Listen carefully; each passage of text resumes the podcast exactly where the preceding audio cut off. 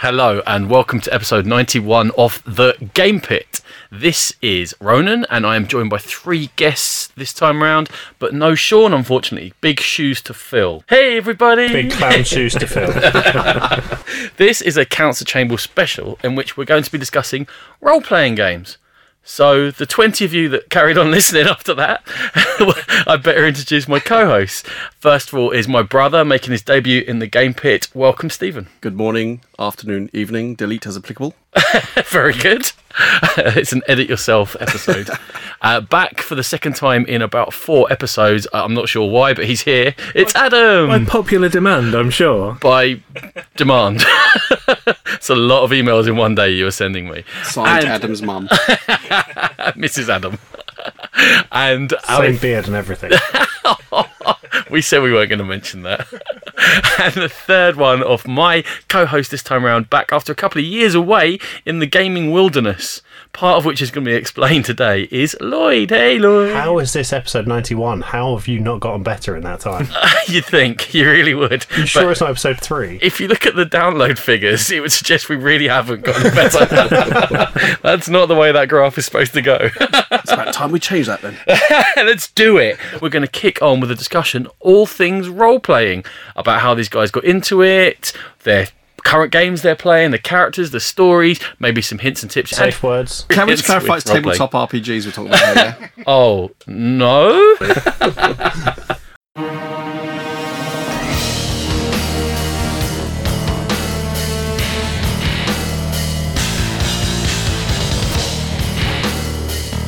Okay, so to give you a little bit of an introduction as to where the guys have come from, and indeed myself, we're going to start off with our tabletop gaming background, the board games, card games, the kind of stuff that we usually talk about on the Game Pit. Kicking off with Lloyd. Okay, so I think I'm the kind of uh, classic jaded gamer feel. Um, I've played uh, 17, 1800 different games at this point over the last 10 years. Um, mostly Euro games, uh, dabbled in war games, dabbled in Ameritrash, dabbled in basically everything that comes in a box. Yes, and some quite dense playing, I'd say, there for a couple of years, where you're playing most You're saying days. What? Yeah, indeed. and you branched out into a lot of Heroscape, a lot of X-wing, and recently, Oh, Heroscape. Yes, Cocaine addiction was so much cheaper. Um, I and may, more fun for everyone around you. I may have been down a slight rabbit hole when I spent five and a half thousand pounds on Heroscape. Oh, In, like, three months. Oh, fine. yeah. Hi, Okay, my name's this, Lloyd. this is not a therapy So like you're session. in a safe place. I've, uh, I've been dry now for about four hours. It smells like it. Adam, your background in tabletop gaming. Similar but less intense. So again, about ten years ago, I found London on board. I kind of got a background in Games Workshop and in Magic the Gathering from when I was a teenager, and I It's a think very glass house. like it, it really is. I'm throwing sand.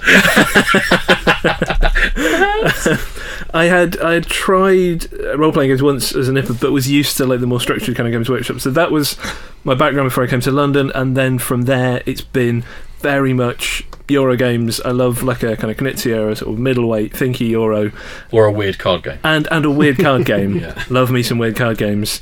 And Lloyd over the last few years has kind of dragged me a bit into things like X-wing and Armada, and but it's not it's not quite my wheelhouse. It's not your I- home. I'm mostly I like pushing some Not cubes. enough cubes, I get it. And Exactly. Steve.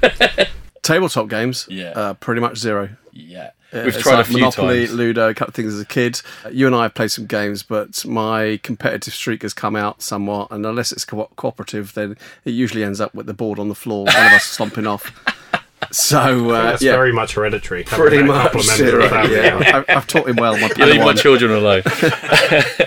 uh, Stephen has got the honour of having come to London Board once and played maybe the worst Euro game I've ever played in my entire life. We Was played it Harbour? Met- no God, Some Russian vampire. it was long and rubbish. Re- Metro 2033. Oh my god. It was terrible. It was like my last hope of getting Steve into board gaming. he came all the way to London. It was like, I'm really, really sorry. that was woeful. So I'm definitely partly. Don't call me again for two years. I think it's just about up, so that's why I'm here this evening. Yeah, evening. mum, mum made you talk to me again. so you kind of have an idea what my tabletop gaming background is. Actually, quite similar to Lloyd and Adams. Maybe about ten years ago, I got into them more of a Euro gamer than the others. But I, I would like to dabble. And moving on then to our background in RPGs. You know where we're coming from as we discuss moving onwards. Uh, for myself. Being seven years younger than Steve, and you're going to hear he was into it as a teenager. Wait, you're from- younger. Imagine that, I know. One of you has had a rough life. you said you're going to be nice to him, okay? that looks pickled. It rhymes with moaning. Well, it's, it's everybody who knows you who looks aged. Steve has escaped that so far. Dorian Gray over there. Did you say something nice about my brother? Because that was also against the rules. so, being seven years younger, apparently, than my brother, uh, he had a load of role playing stuff in the house, and I used to just look through it and, and check out the rules and create characters to no end and create pages and books and books of dungeons. As I became a teenager myself, he had moved on from it, I think. So, we never actually got to play role playing games together. But then I ran a few games for my friends, uh, nothing very serious, never campaigns, never got more than four or five sessions. And then it's uh, I, I started playing rugby about 14, 15. That was all spare time used up until about two weeks ago when I did one more session for Lloyd in order to prepare for this. Uh, Not when a Lloyd rugby. GMed us. No, I told you it was rugby, and that's why you had to bring Vaseline. You were very rough. Which game did you play? We played Star Wars, Force and Destiny. Force and Destiny. Is that a D6 system or No, it's the new FFG one. Okay, yeah, yeah. You, you know where all the expertise is in this room because I went silent. yeah, I thought I'd jump in there. I could see, I've seen that blank look, Ronan. this this finger means you. You you speak. Okay, Steve. I've I've spoiled a little bit. Your background in RPGs. Up Yeah, to- so I got into them. I was in my early teens, so it would have been early mid eighties. So I guess it was like the the second golden age of RPGs. If you like, it was the first wave where D and D first came in, in in the seventies and what have you. we had our uh, red box with the dragon. That's right, the basic set, yeah. And then there was the well, I would, the early ones was like the, the wood grain set and the white box. But we, we by the time it came around to us, it was sort of the second wave. I think we Steve red- just geek credited me, the there, red didn't set, he? Like, yeah. oh, you think red set is it was more uh, it was more more a D and D we were playing then. There was an explosion at the time. White Dwarf had just started in the UK. Imagine magazine was going on. So the sort of games we played started with a D and D with uh, a friend of mine, friends of his, some school friends. I kept it quiet at school because I didn't want to get beaten up. and I too had got into rugby, so it didn't really mix the two. Also went into Traveller at the time. I remember playing Traveller back in the day. RuneQuest, second edition, just before the Avalon Hill one came out. Call of Cthulhu I bought, loved it, but never played it. And Middle Earth, so I collected some of that as well. But a lot like yourself, really, weren't many role players around or gamers around uh, our way at the time. So a lot of my time I spent reading the rule books. I hmm. loved the I think that artwork seems to in be a really common thing. A lot of Yeah. people seem to have bought books or collected series of things. Yeah. and, yeah. Spend more time reading it than ever. actually- Exactly. I get tempted now to do it I when the definitely- law books come out and stuff. You're like, Yeah. I remember deities and demigods. I must have read Yeah. it ten times, cover to cover, and your golden heroes that you had. Oh, I- God, yeah, the only person one. ever to use character sheets was me because I just made them up and made them, and wrote their whole stories on the back and everything. So out of all those games, we actually at the time only ever played D and D, and I refereed some Traveller games, and that was it. The rest of it didn't play. But new RuneQuest, RuneQuest? Inside, never played it. Ah. Inside out, upside down. Played the, the solo games that you get, the adventures, but no, never never played them at the time. And then, like yourself, moved more into rugby and and things. And my late teens just handed everything on to you and, and moved on. Mm-hmm. Um, I guess we'll talk about the latter part of our. We came back to role playing later on in, in the episode. Let's do that. Let's move on to Yeah, Adam. I mean, okay. you guys, I think, are newer to role playing games, so they're going to talk about what they're playing basically now, right? I- I'm guessing. Yeah, Yeah? yeah. So I, I kind of had two avenues in. I about three years ago, some friends from theatre. Um, I knew that they we'd kind of played some board games together, but I knew that they also did some role playing, and I, I had an idea, which has still never come to fruition, about writing a play uh, about. Um, people playing D and D. Niche. So, increasingly not. Stranger Things. It's uh, you Have know, there's, happened, there's but- lots of uh, celebs playing Catan now, I think what it and was D was and ahead of his D. time. yeah. So, um, so I kind of said to them, "Look, can I just come and sit in and observe and, and just see how it works?" And they're like, "Yeah, yeah, come along." And then there was a guy missing, and they said, "Do you want to just step in and play his character?" How many times did you go and observe before they let you play? No, first time. behind like a one-way min- Water boy. No, there just happened that there was a guy. the cupboard door just creaks open. Like, I'm not here. Just not ready. Get back in. Do I really need the gimp suit? Very hard to talk. I have no idea what that joke means. Good, carry on.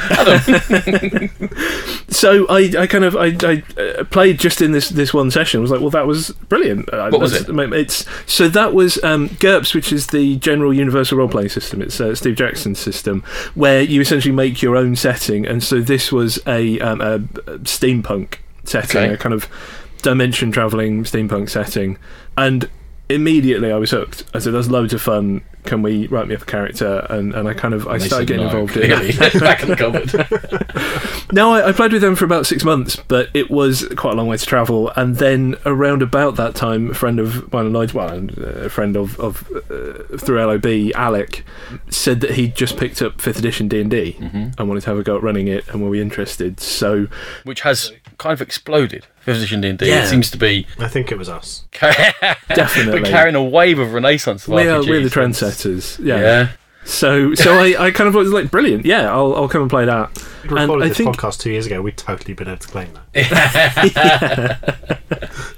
I think the reason fifth edition really made it explode is that it's so easy to get into, Mm. and it's just you just pick it up and you're away, and and it was loads and loads of fun.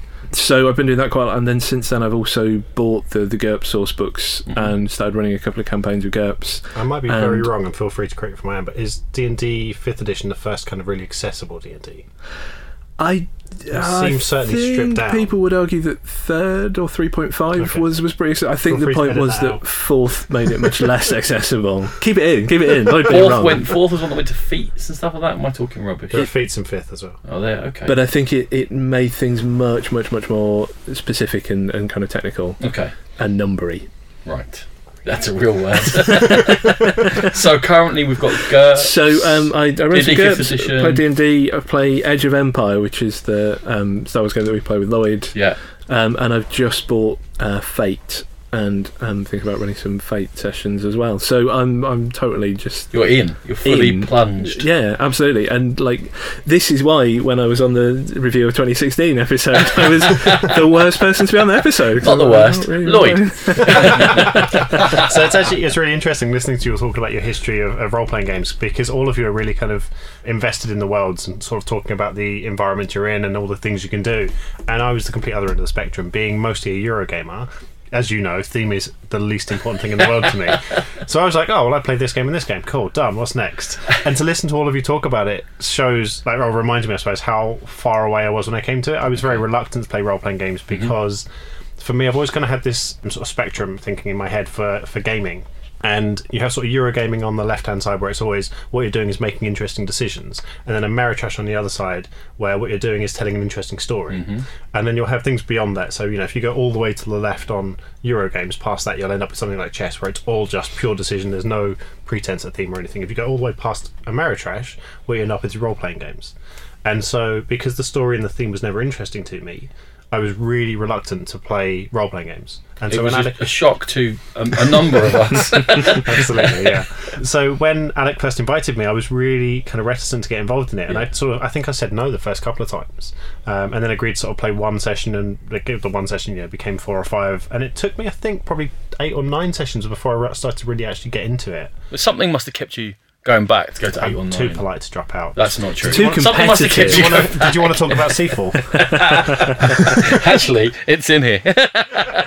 I've managed to wangle it in so Adam can have a proper go at it. So currently, what are you playing? Uh, so we are playing the uh, D&D campaign uh, with Adam, uh, where I am consistently useless and just a danger to And everybody around who me. are you in it? Give us some a little Uh, bit of so. I'm playing a drow sorcerer. All of his abilities kind of just spring forth, and he has no control over them, which ties nicely into he has wild magic. So when I cast a spell, Yeah. periodically on a, a random chance, something crazy will happen. Yeah. Uh, the first time it happened, it like cast lightning out and killed a whole bunch, like emptied a room full of things that we were clearly outmatched by. Okay. But then, like the second time it happened, it made my face blue. Interesting. and it's just this kind of like it's a random dice roll a random outcome of stuff that happens, but it fits. Smurf. It was very Smurf like, yeah. Um, there was a scene that Alec had spent a long time Muffet, crafting. by the way. She's the evil one. Um, Sometimes. there was a long scene that Alec had spent crafting as a, a GM where my character was meeting his god for the first time. Okay. And it was this elaborate scene, and he built this whole kind of underground cavern that was full of gemstones and things, and this enormous thing that he developed. But my wild magic went off just before, Yeah. and so I was turned into a sheep. And he had no way of undoing it, so he just kind of went with it. And so I went off to meet my god as a sheep. and one of our other party was like, "What's what's going on? Where is the sheep going?" This is a critical moment. And so he was a druid, so he turned into a sheep as well to come with me to find out what was going on. And it's like, I'm going to ask you in sheep language what's going on. I'm like, sheep don't have language, I'm just going to walk. and it's this enormously just like GMing bizarre you must be a real pleasure. Yes, absolutely. What on earth is happening? There are two sheep off to meet a god. I think that was maybe the point where, like, with the first few episodes when we played it, and I kind of I was watching Lloyd play, and and not I could see he wasn't really sure about it, and mm-hmm. wasn't engaging with the character very much. And there there have been a couple of thresholds that Lloyd has crossed, but I think that was one point where I could just see it in his eyes. He That's was like, definitely a threshold. I'm just playing a sheep. I'm just gonna absolutely go for it. Point of no return, even. And yeah, it's that point where obviously deciding there was a language that sheep had would have been so much easier just to explain what was going on. But like, no, sheep don't have a language. No context for this. Yeah, I'll just Right. respond in a non-committal bar and carry on. We're going to the biggest field of grass ever. This is I don't know why how would sheep It considered was, it was god? interesting. Okay. And so that's one. So then, sorry, oh, from Oh, yeah, that, go on, you I also- then ended up GMing one of the Star Wars games. Yeah. So we're running that now. We You're GMing Edge of Empires, It is right? indeed, yeah. So that's obviously in the Star Wars galaxy. It's set just after A New Hope. Mm-hmm. So the Death Star has been destroyed, but all of the characters are far, far away from the action. And are essentially um, scoundrels of some variety, and all kind of people living on both the edge of the empire, as it implies, Mm-hmm. but also on the edge of the law. So you won't necessarily all be heroes. You might be doing things that are criminal, Mm-hmm. actively bad. You might just be murdering people for money. It, but it's that kind of it's the grey areas in that kind of living in London. universe. Pretty much, yeah. Cool, right. Uh, Steve, what are you currently playing? So we moved out of London now, live down the south coast, and we have a gaming group there, Bournemouth Old School Gamers. We are on Facebook, and there's about four or five of us regulars. We're playing a traveller campaign. Okay. So just we finished off a Pathfinder campaign. I'm going to say it's a few months ago, but it was probably this time last year. Old age kicking in, where just one year just blends into the next. like 97. So yeah, exactly. Yeah. So It's current enough. So who were you in the Pathfinder campaign? Pathfinder campaign, I was a dwarf fighter. Um, and it's interesting listening to you talking about your character because I know the premise of role playing is they say that you should, or you can be anyone you want to be and you can Mm-hmm. play something completely removed from it. But I am absolutely convinced that people play the characters they want to be in real life. Honestly. you Because- want to be a dwarf fighter? well, well, it's it's the violence, you know. And I, I mean, Did you ever turn up in full gi with you? my, my, my jiu-jitsu gi yeah that's it started running around the floor i'm absolutely convinced that people live vicariously through their characters what they actually want to do so there's lots of large axes chopping people up and what have you uh, basically clearing it out for the the uh, the thinkers in the group are there the, the you know the druids and, and whatever else i'm like just head down and steam in there On that bombshell, who are you in Traveller? I'm uh, I'm ex army, and uh, again I have this sort of inverted commas special power that I'm always first on the draw. So sure enough, you know, go in there and clear everything out, and again for the for the other guys to use their psych powers and whatever else to think through the problem. If uh, a scorpion or machine guns required, then I'm your man. Awesome. So yeah, Give yeah, it some thought. I'm going to be over here murdering people. exactly. Well, it's got to be done, isn't Having it? you know? grown up with Steve, this is, this is we're getting flashbacks. Shot. Theon Greyjoy moment here. PTSD kicking in. and no GMing in recent time. Then. No, no, no, not. Uh, but I have just bought the new Cthulhu and Pulp Cthulhu as well. Yeah. I haven't bought it. Actually, I was given it as presents for Christmas and um, for my birthday, including from yourself. And I am looking to to GM some Cthulhu campaigns. I got given the um, new Call of Cthulhu one shot quick start thing. Yes, yes, the yes, booklet, have you got yes. Yeah, I have done. Cool. Yeah, I I was going to give it to you. Anyway. Yes. Cool. So looking to go back to GMing. Yeah, so carrying on Traveller, we've got a fantastic uh, Rob Not, a fantastic GM there, and looking to play Pathfinder again, and I'm definitely looking to to do some Cthulhu next year. Cool. And Adam, what are you currently doing? I you're in the same D and D campaign. Yes, absolutely. So, uh, Are you a along sheep? with um, loads of characters of Vaha, I'm playing uh, Dom Hanghammer, who is also a dwarf. He is a dwarf bard, who Really? yeah in a, in a similar kind of vein i was like oh i'd quite like him to be kind of you know a poet and a musician but just because of the way that the campaigns have gone and it's it's sort of the things we encountered early on i ended up taking him very much down a fighty path so he has just become a bit of a tank with like a few Tank spells. Taking him But, down a yeah. fighty path, but he still writes a song for every episode. Oh. early on i did I- Is he like a bass drummer? Is that what he just go boom, boom, boom? And are So- you any other campaigns other than that? Uh, yeah, so also in the Edge of Empire campaign that Lloyd's running, um, and so for that I, I wanted to go in a different direction, and also I kind of I was quite enjoying playing difficult characters and, and making things hard for, for myself and for the for the Possibly GM. antagonising another one of the players in the group. I mean, just maybe. yeah, yeah, why not? Um, so in So that do you guess who campaign, that was? no. Uh, in that campaign, my character is uh, an assassin droid, uh, and is on the, the kind of mercenary track. He's he's all about the fighting, um, but after years of being forced into killing people by you know by a restraining bolt, he has become a pacifist and refuses to fight anybody. So all of his skills are only useful for killing people, but he won't do it. So, um, which was partly a reaction to the thing with Dom, where I was like, I want to take a character where I'm not just hitting things all the But you time. took a, a trained killer to, to make it. to then have him just refuse to do so all the You're time. the best. And it's, it's a lot of fun. any GMing at the moment? Uh, yes, so for um, some some other friends. He doesn't have I've- other friends. I was there. Yeah, okay. Oh no, no, I, I, I did run it with the D and D group. I'm starting to think No. it might be me that he's engaged to. not- with um, with so uh, is she thinking that? my fiance and another couple who we're, we're friends with, they had kind of expressed an interest. Selena's interest uh, faded very, very fast. Um, but the others were. And yeah, she usually sticks with losing four, campaigns. four minutes. So that's using GURPS. I have a like a, a near future sci-fi setting which I tried, and then also a kind of magical Iron Age Britain setting, which we sort of tried a, a starter of both to see which people Druidic. liked. And druidic, absolutely, Nice, which which okay, people wanted to roll with. Okay, I'm going to start with Steve again and work around. Especially, I think, Stephen, what do role playing games give you that the tabletop board and card games didn't give you? I think uh, again, art reflecting life. A bit of a maverick in life, and I don't like rules. No. yeah, and and and it's it's the flexibility, and uh, I think you can come in not knowing any of the rules and play an RPG and enjoy it. Um, although obviously you need a good GM to enable you to do that.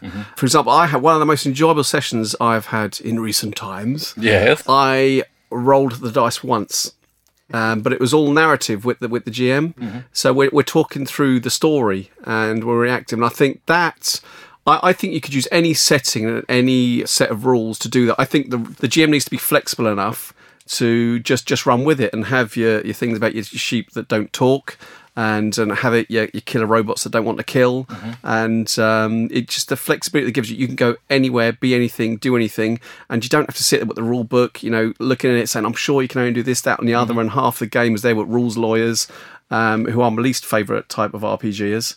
Probably why you're not getting on with tabletop games because I'm the one teaching you the rules. Yeah, yeah, I'm, I'm with you on that one. We can agree. We can agree. It's really interesting coming at it, obviously, from having been a Eurogamer forever, and you play games with people who are predominantly role players. Yeah. And you get to a point now, like, I'm not sure what this rule is. And as a Eurogamer, you're like, cool, let me get out this book and I'll find out. Let me like, Google Board Game Geek. like, no, no, that's not how it works. we must find out the exact rule, argue over the phrasing of the rule, and then do exactly This as it is says. chaos! Yeah, and so it's really interesting in the role playing games, like reading my first ever role playing like rule book, where it says if you're not sure of something, just decide, figure it out later, Yeah. come back, just don't Just delay the story. do what's fun. Yeah, and it's so that felt like such an alien concept to me, but of course it makes complete sense. Yes, your As long as slave. there's consistency throughout it, you know, then I think the GM should be able to do whatever he wants, whenever he wants. Mm-hmm. If you, that is the only rule you have, as long as he applies the consistency throughout. For me personally, that's that's what makes it such fun to play. So th- that lack of control and what we're doing and how we're winning and what have you almost puts me off role playing games. Because I actually prefer the system and the control and the uh, this is my goal, this is what Yeah. we're trying to do, this is how we're trying to get to it. Do you see it as a competition and a task to achieve? And Even if it's cooperative, yeah, but there's there's a d- defined time. It's very rarely about winning. Yeah, I think if yeah, you yeah. enjoy that, you really need both in your life. I, there's no way that role plays will ever replace tabletop games for me Mm-hmm. because it's something very, very, very different, and it satisfies a different kind of desire, a different form of entertainment.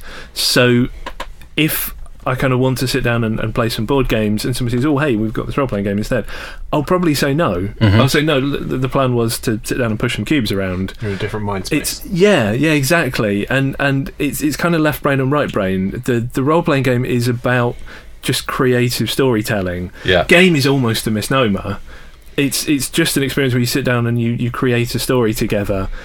Yes, it has the the kind of dice rolling, following rules, the attribute stuff, but really, in a way, that's just.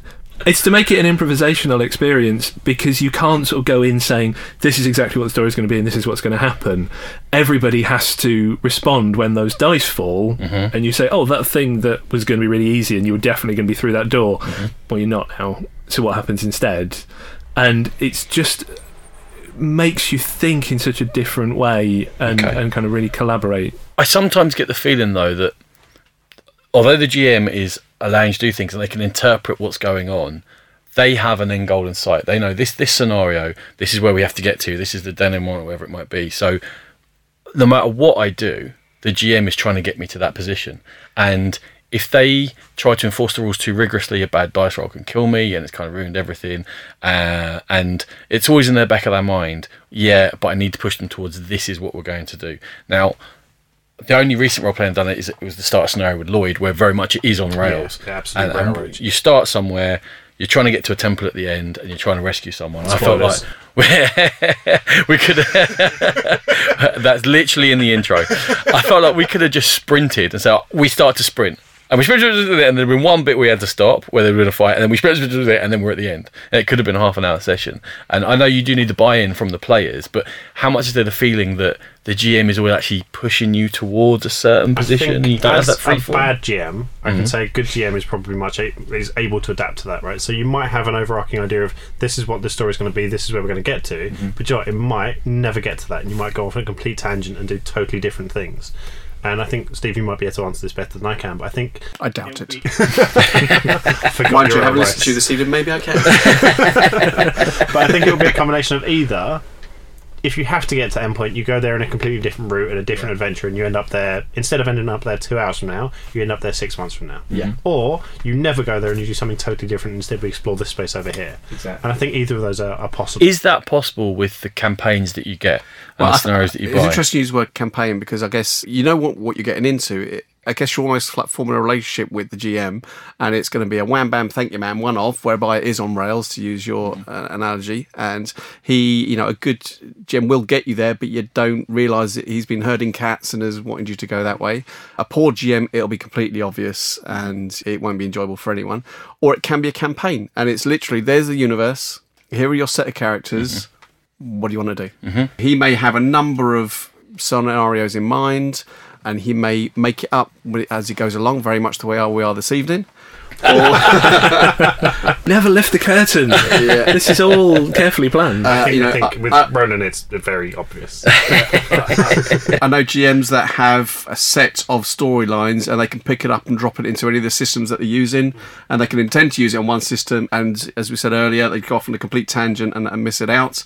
So it is very much dependent upon the the gaming group and the maturity of the group as well. For very beginners, they may want that more mm-hmm. restrictive scenario just to get used to it, get used to the system, rolling the dice, get used to their, their characters, Yeah. build up a bit of XP, and then start ad libbing and freestyling later on. Freestyling. Aye. You need to get that in somewhere. so for me, coming back into role playing, and I, I thank you, Lloyd, before I start ragging on it, but playing that first structured scenario was very. I kind of was like, okay, great. I've probably done this a few times Yeah. before. They're they're all very similar.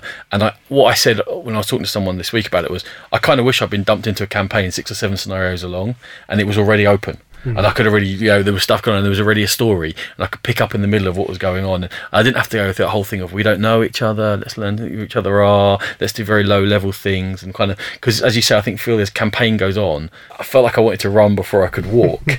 in terms of structure, then is again, is there a limit to how free form you want a role playing game to be? Now, you, Adam, you keep saying that you want GURPS, which is a very free form mechanical system, but in terms of how the players play, how hard is it to then have any coherence to what you're doing because there's almost you've got printed out campaign scenarios where this is kind of where you have to go along and you're getting herded down it then i think probably most gms go along to using some elements of that but designing their own and being able to adapt and buying a campaign book like you were saying with the murder on the orient express earlier in call of cthulhu. I have a campaign and a setting and i now i've got more confidence to take you around. And then you go to real freeform which is you know almost all acting and all improv and and like you said you love that session steve mm. whereby it was almost all improv and acting and, and one dice roll. So I, i'm going to aim it to adam because you've taken on GURPS which is pretty open. How do you find the balance of between structure and it's too boring and so freeform that it's like woo do whatever we want Um, I think to some extent it's going to depend on your players.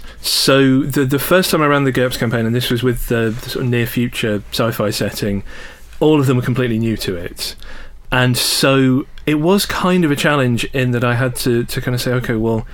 Here's here's a, and you know it's sci-fi, so here's a galaxy. Here's anywhere that they could go, and, and kind of here's here's a shipyard where it's going to be really difficult for them to to get this ship. Except that when they were doing the character creation, I'd just sort of given them an outline and said, this is from the present day through to that point in history. This is the technology that's developed. These are the aliens we've encountered. This This is a quick the. introduction. So there's 700 years of history. Take a seat. There will be an exam at the end. There, there was a certain amount of pre-reading that they had to do, uh, but then one of them was just like, Was "Well, okay." Um, and uh, but the, the main thing I said was, "Why are you out on the How edge of space?" Beowulf? And, and In one of the them was like, "Well, We're all conversing with Old Norse here, aren't we? so uh, so I kind of I'd said, oh, here's here's how the character, how the broadly how it works. Write, write your character, and so one of them kind of didn't really read any of that and was like, okay, here's here's lots of stuff. And I was like, oh, this is already great. This is useful. And then she was like, and, and he can shapeshift into a lion. I was like, no, no, I don't Lions think he went can. extinct millennia No, ago. I don't think. I- so, but then I was like, well, all right, I'll work with this then. So he thinks he can shapeshift into a lion, and actually it's just a psychosis that he has. and then one of the other guys was like, okay, my, my character is out there on, on the edge of the universe because she won the lottery and she's a millionaire. And so Okay. I'd had this whole thing where they had to really difficultly kind of like work to acquire a ship, and I he just wandered and was like, "I'll buy that one." Lovely, off we go. I, I, I do think also that the players do bear some responsibility towards the gaming group, not to make it all about them and to go off and say, right, I want to be a, a tree and I'm going to stay here and grow for 500 years. You know, being, being, being ridiculous. But in terms of that, then the GM does need the players to go along and work together as a group because you can get very selfish RPGers, which is an absolute and utter pain. Yeah, and I think the uh, point you're making, sorry to cut you off, the yeah. point you were saying about trying On the to on the point of selfish. Yeah, back to me. me, me, me, me. Um, the point about trying to win, it's you're not trying to beat the GM in a battle. You're trying to work together to tell the most interesting story you can, essentially. Um, so yeah, you have to remember that the GM isn't your nemesis. They might be putting characters in front of you you have to defeat, but that's not the overall objective. So how much there is the balance between uh, the players are controlling what's happening in the session and the GM is controlling what's happening in the session? it's very much down to the group dynamics. So you can sit down and, and write for hours and come up with whole worlds and say if they choose to go here, I've got something ready for that. If, if they mm-hmm. choose to go off in this other direction, if they you know turn around and just fly off into the middle of space, I've got something for that. I've got it covered. But if they do that, then then e- equally the, the player's going to have to realise if they sort of say, "Aha, well, we're going to ignore that and do our own thing," that then they're going to get something improvised, mm-hmm. and that it might be fun. And in that case, they kind of have to help you out Yeah. and join in with the improvising and, and kind of say, well, actually, we're going to take this ship and we're going to fly off in this direction because I, you know, I have my own kind of quest to fulfill. And potentially that's kind of selfish, but if it's all of the players together mm. saying, well, that's what we want to do, that's that's the plan, then it's just how do you roll with that? How do you quickly adapt the stuff you had or make up stuff on the fly? And that's why I like GMing is because it's it's the, the challenge of that. And with the improv, are you finding that those are, let's say, the highs and the lows of a session, where they're the ones that can be the best sessions or the worst sessions, and the ones that are structured are you kind of know what standard game you're going to get, or I think with I a wrong really good? GM, when it is being improv, you don't necessarily know. Okay. I think that's probably fair to say. Yeah, yeah. I think Adam's so. looking at me blank's never come up. Not me. clearly. I've never had a GM. I have no idea. No, I think that is the case. Um, in the D and D campaign with Alec, Um, That's what I was referring to. I was- yeah, no, I, I guessed as much. So I quite often get a lift home with Alec, and so I'll kind of, I'll sort of, and, and you know, because I was planning to get into some GMing, I've, I've kind of talked to him a bit more about how it works, and things that I thought were all completely pre pre planned. He was like, no, no, that I just did that on the fly, and we didn't realise. Yeah, so, so I think there is that is the, the kind of sign of a a skilled GM, definitely. The players also have to be fair to the GM as well as each other because it takes effort to set up a you know mm-hmm. a campaign or a session or what have you. And if the guy has gone into it or girl have gone into it and you know made plans and done the bay around, it's a bit disrespectful then to chuck off and do your own. Thing. We're not getting on that train, but it's called Murder on the Orient Express. Yeah, no, yeah, you know, we've hired horses. I decided I'd buy a sandwich and I missed the train. There's got to be, yeah. there's got there's got to be some balance there, and we do go along to conventions and what have you. You know, you've got a two or three hour session, so it is going to be fairly yeah, more, more rigid than than a, a, long term campaign. But yeah, it's all about balance at the end of the day. Okay. So going on from there, when you're choosing a system to play, what are you looking most at? Are you looking at the lore? Are you looking at the mechanisms? Are you looking at how freeform it can be, if materials available? How do you choose the game you want to play? For me personally, it's uh, with a good GM who will not let the rules get in the way of a good game. It'd be theme. lore, and The, the, the theme, you know, the sort of character I want to play. I want to be James Bond today, or I want to be a rampant. Uh, you want to be James Bond every day. a rampant James. I want to ramp, be a rampaging dwarf with a large axe, or you know, a bounty hunter in space, or whatever. It's you know, So you're not fussed what the system does or how the dice resolve. no, or- because as I said, a good GM won't let that get in get in the way of it. I- I don't like games with too many rules and tables and whatever else. Um, so uh, yeah, it, it is theme. Uh, if I'm with a, pe- a bunch of people I like, and you know we've, we've played, before, I really I don't mind really. Okay. Don't And mind. Just a quick aside on that. With Pathfinder, because I don't really know the difference between Pathfinder and D&D, was it was Pathfinder popular because it was like fewer tables and fewer rules, or is it very similar? It was a fait accompli. I was told we're playing Pathfinder. I joined the group, and that's what they were playing. Uh, my first session, I don't want to play this. But you know, we did. The, the GM was really good at that, and he did like to free flow. Unfortunately, we did have a rules lawyer, um, and it got to a point where we had to send out messages between games saying, "Listen, guys, it's all an enjoyment. You know, let's not be, you know, about a plus two here, there, or everywhere. Right, yeah, just yeah. just let the game flow." But um, Lloyd asked for feedback after uh, GMing. I asked for polite feedback. Not necessarily He's what just fishing got. for compliments, really. attention whoring GM over there. Uh, so Didn't need to add Lloyd, the GM to that. mechanisms and lore. I know that you were playing a lot of X-wing, yeah. some Imperial Assault, some Star Wars International Armada, X-wing. Interna- international X-wing celebrity. Well, yeah, that's pushing in it. your own mind. Limerick, hide. Limerick is not international, by the way. Limerick's its own little state. Of, to Scotland. that was a proper country. was was it that when you and this is just in my head, so you can tell me if I'm completely wrong. I felt like if you play games like that, you get more into the lore. You look at who the characters are, look at the backstory and things like that. Just automatically, even though they are more Sure. mechanical games. Is that what brought you into wanting to Star Wars RPG? Not at all. Brilliant. Because um, I don't care for Star Wars. I haven't liked Star Wars in 20 years. I'm not All you do is play the last year and a half. It's Only Star Wars games. FFG have sent out a lot of Star Wars games that happen to be really good. Okay. So it's not even incidental. It's it's opposing forces. I play it and I don't care about the lore. It's bizarre. I know. I had got into. So I've only ever played that, three. does anyone else? Is that impossible? That you can play I'm- I'm- not care about the if lore? you if you Remember Euro games, right? Euro games. if you see, uh, you know, all of his, his kind of painted Imperial Assault minis that, that we use sometimes in the campaigns, and, and It's some great cognitive dissonance. admittedly, I think Shireen's, but like all of the, the kind of Lego Millennium Falcon and everything. Yeah, I'm the- just That like, this is this is not the, the habitation of somebody who doesn't like. when you Star walk in your house, I'm not they're like it. a lightsaber noise. Okay, firstly, that's Star Trek. Uh, is it? Oh, it's the it's door. the door slash. Only opening for original I thought it was lightsabers going. So, Stephen, right, I would like to point out I'm not the biggest nerd in my house. it's definitely Shireen. do you live at Roland? I'd only ever, I've only ever played three role playing games. So it's uh, GURPS with Adam, Yeah. uh, the FFG Star Wars game with Adam and G, Yeah. and the D and D game with Adam. G, And G, who's our producer for the day, by the way. Hey, G. this is why we sound so much clearer and more intelligent. Because we're in a studio. I can improve the audio quality. Shame about the content. uh, blame the sound engineer. Uh, excuse me, talent only on the mics, please. I'm getting hand gestures. I it's I say it took me a while to get into it, but I was enjoying the story. I was enjoying spending time with everybody and the kind of the collaborative storytelling elements of it. The things I was finding frustrating initially, and I think to an extent still continues, is as somebody who's played so many games, um, the D and D system still feels slightly clunky. Mm-hmm. That, for example, you might have spent all this time increasing a specific attribute, let's say deception, for example, but you're still rolling a d20, and great, you can add four or five to it. But on a d20, it's an enormous you know, range of outcomes. Yeah, yeah. And so you go, oh, cool. Well, I've rolled a three, so I have my enormous skill to it, and I have an eight. Have I have I succeeded with an eight out of twenty? And so that No, felt you a bit fall out clunky. of bed this morning. yeah, pretty much. So it, it, did feel like an old system, Right. Um, and obviously, from what I gathered, the system is more refined than it ever has been in, in the past. But still, to me, coming from Eurogames, the D20 system felt really kind of clunky and dated. Uh, So, sort of fishing around and trying to find something else to experiment with. The Star Wars game, because it's from FFG, I kind of trusted that it had that level of development and publishing Polish, behind yeah, it. yeah. To play it is easy because you just go to everyone, right, we're in Star Wars, you're a scoundrel, you're a pirate, you're a Jedi. Cool. And everyone's like, alright, fine, I know exactly what I'm doing. Yeah. And it's that easy to just jump in. Yeah. There's, there's not, you know, books of history.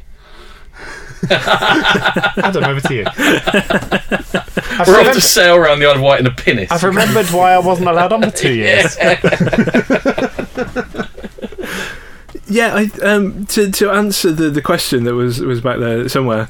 So I love D and D for the lore because it's something I was vaguely familiar with from things like Waterdeep.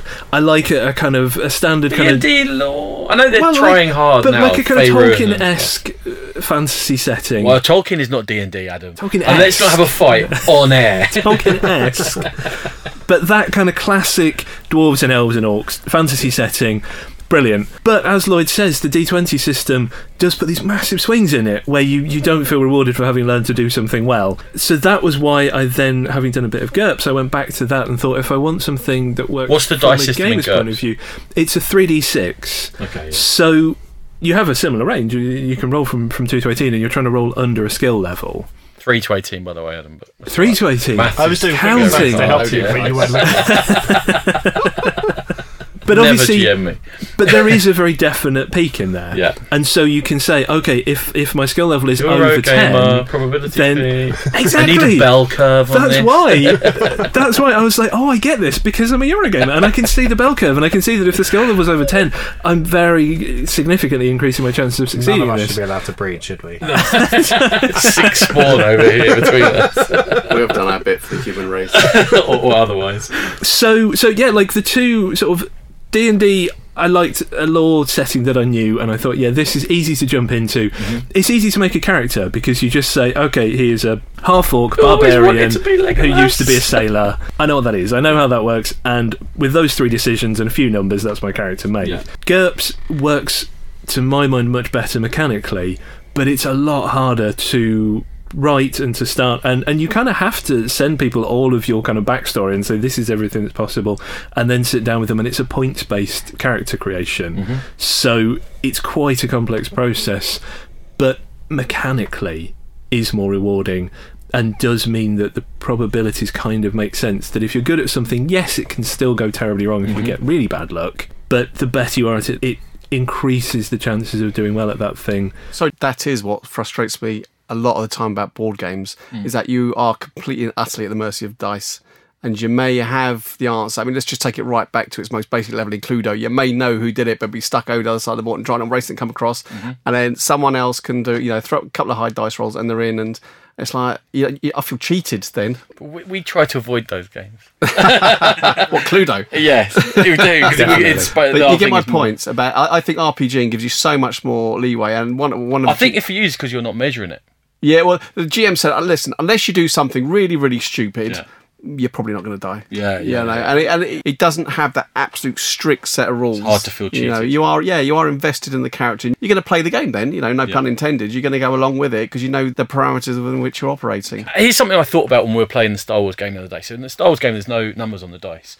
You get successes and you get fails. Success got the dice. fail threats uh, advantage. advantages. When you roll, you can be successful or not to a various degree, but also you can get an advantage from for other symbols on the dice, and it's not just down to numbers. And I thought it was quite.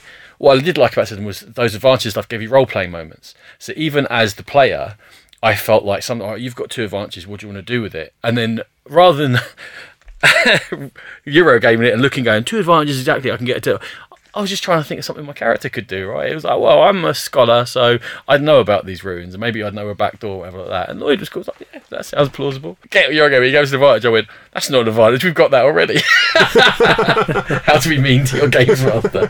So I, I, it took away that that swinging in the probability. One thing I wanted to put to Steve was, do you think that GMs who have grown up with the swingier dice system, because obviously FFG have evolved this for a reason that, that people complain about swinging, have learned to GM around it, and it's affected the way that they GM the game. As in, right, well, don't worry about dice roll, because when we played, and maybe it's because we're not th- that into RPG games, it was what the dice roll. There you go. There's your result. What can we do make out of this? Yeah, I think the GM role. I mean, I'm not going to cheat. Mm-hmm. Okay, so they're going to take the result. You're not. Uh, uh, I used the term "we" very loosely, and I said I haven't GM'd yet until next year.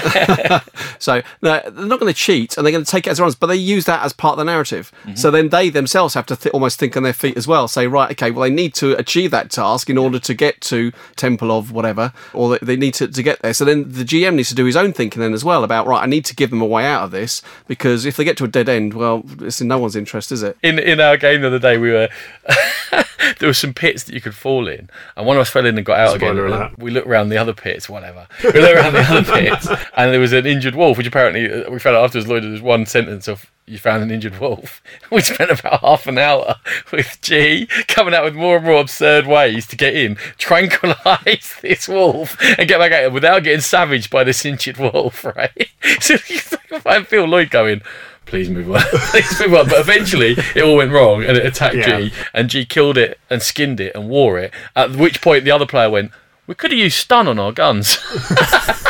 it Yeah. kind of, must be frustrating GM and stuff like that. lead a horse to water. Oh, yeah. and he decided rather than holding, I think whatever it was, rather than holding the medicine, oh, he did hold his medicine and A then dropped it when the wolf attacked him. And the only thing he had on was a lightsaber, so drew a lightsaber and just murdered the wolf. And he spent 20 minutes trying to rescue, it, and in the end, he's like, "I'll just kill it with a sword. It's fine." I just kind of. But as long as the process is entertaining. Yeah, which We were sitting there looking at G going, what? It was, what are it was you doing? hilarious from my side, where um, I say I've got like a one sentence explanation of like there is an injured wolf in a hole, and that's everything I had. And I was like, cool, we're going with it. Let's make this enormously elaborate scene. Let's look up some stats for a wolf because you've decided to have combat with it. I mean, none, none of us want to be slaves to the dice roll, but it is part of the fun, isn't it? I mean, how uptight and tense do you get when you're rolling the dice and you have to hit this, you know, or how disappointed do you get? Think, oh, for well, I know I do anyway. Or in G's case, how upset do you get when you accidentally murder something? You know, It accidentally happens. with your lightsaber and then skin it accidentally. okay, Well, at so that point, the damage was done. Since we're talking about GMing, let's just delve deeper into there. When you are GMing, level of preparation you feel that you have to do. Oh, Very not my strong little. okay. Uh, maps and props. Do you consider the group balance that you're playing with? Uh, aids do you use online programs to keep track of things and characters and, and to share information easily even something as easy as dropbox you can just dropbox thing and everyone then has access to it Yeah. Uh, so we played on Monday, and we were setting out on a new adventure. So I've been using a lot of the FFG pre-written adventures, just because as a new GM, it helps a lot. It gives you a lot of structure and a lot of the information. And I think the parts where I would probably be weakest at is when you walk into a new room or a new area, describing the entire scenario. It doesn't instinctively come to me. So FFG provide an awful lot of that. What I struggle with is finding the time in the weeks leading up to the sessions to actually do any of the reading. Um, I'm h- horrific at it. so the idea of using a lot of these pre-written adventures, I say, was to save me a lot of the improv while I get a hang of, of GMing. Um, but what happens instead is I panic read five or ten pages, generally while everyone's making tea and sitting down, and then we just improv it anyway because I haven't done the reading. So yes, there should be a little of prep potentially for GM. that is an area I am very poor at. Very. let's poor. move on to someone possibly more professional in this regard Adam, um, so Adam's looking like he's not more professional in this regard no, uh, well, not more professional, busier, definitely busier. The reason I wanted to GM was because I like writing and I like kind of world creation. For like the sci-fi setting, I had done an enormous amount of prep. Uh, Literally, this huge kind of timeline and all the aliens and their civilization and how they evolved. Come on, tell us their names. know. They're the, There's the quadrabrax. I had kind of done a lot of this work and drawn up maps and kind of got stuff. I don't really have props for, for the, the players. I certainly had a couple of maps, so I would sort of initially describe, and then like they were on a space station at one point, and when they got to a console, I was like, well, here's what you can see on the console, and this shows you like what's in the station and, and where things are. I'd done more preparation for that than the other campaign that I ran, the Druidic one, and I don't know that it ran better as a result. I think if you're if you're creating your own world, you have to do a certain amount of, of work in advance because I really, really hope so. yeah, because otherwise You're in This world is flick, Adam flick, flick, world. blue. you all have long hair and a beard. but like That you, sounds like the scariest one. and the prettiest. You you have to have enough there so that when players say, "Oh, we want to go and do uh, whatever," then you can improv because you know the setting and you know the kind of things that can happen. I think that if you sit down and you write out very, very, very detailed things and say, if, as you walk down this corridor, precisely this Yeah. thing will happen, and there's this percentage of, of certain things, there it's a little frustrating for the players because you spend a lot of time just flicking through your notes and saying, "Oh, ah, this, okay, I roll this die." But it's frustrating as a GM as well. I found that was it's slightly less enjoyable if you've done too much prep, because then all you're doing is is just. Lloyd Shade, Lloyd's- completely puzzled. Too much. Sorry, you never need find out. Lloyd. It means that when players do something more interesting and exciting, you can then kind of think, "Oh, that's brilliant," but I'm disappointed because I spent an hour Hmm. like drawing up random event tables and now I don't get to use them.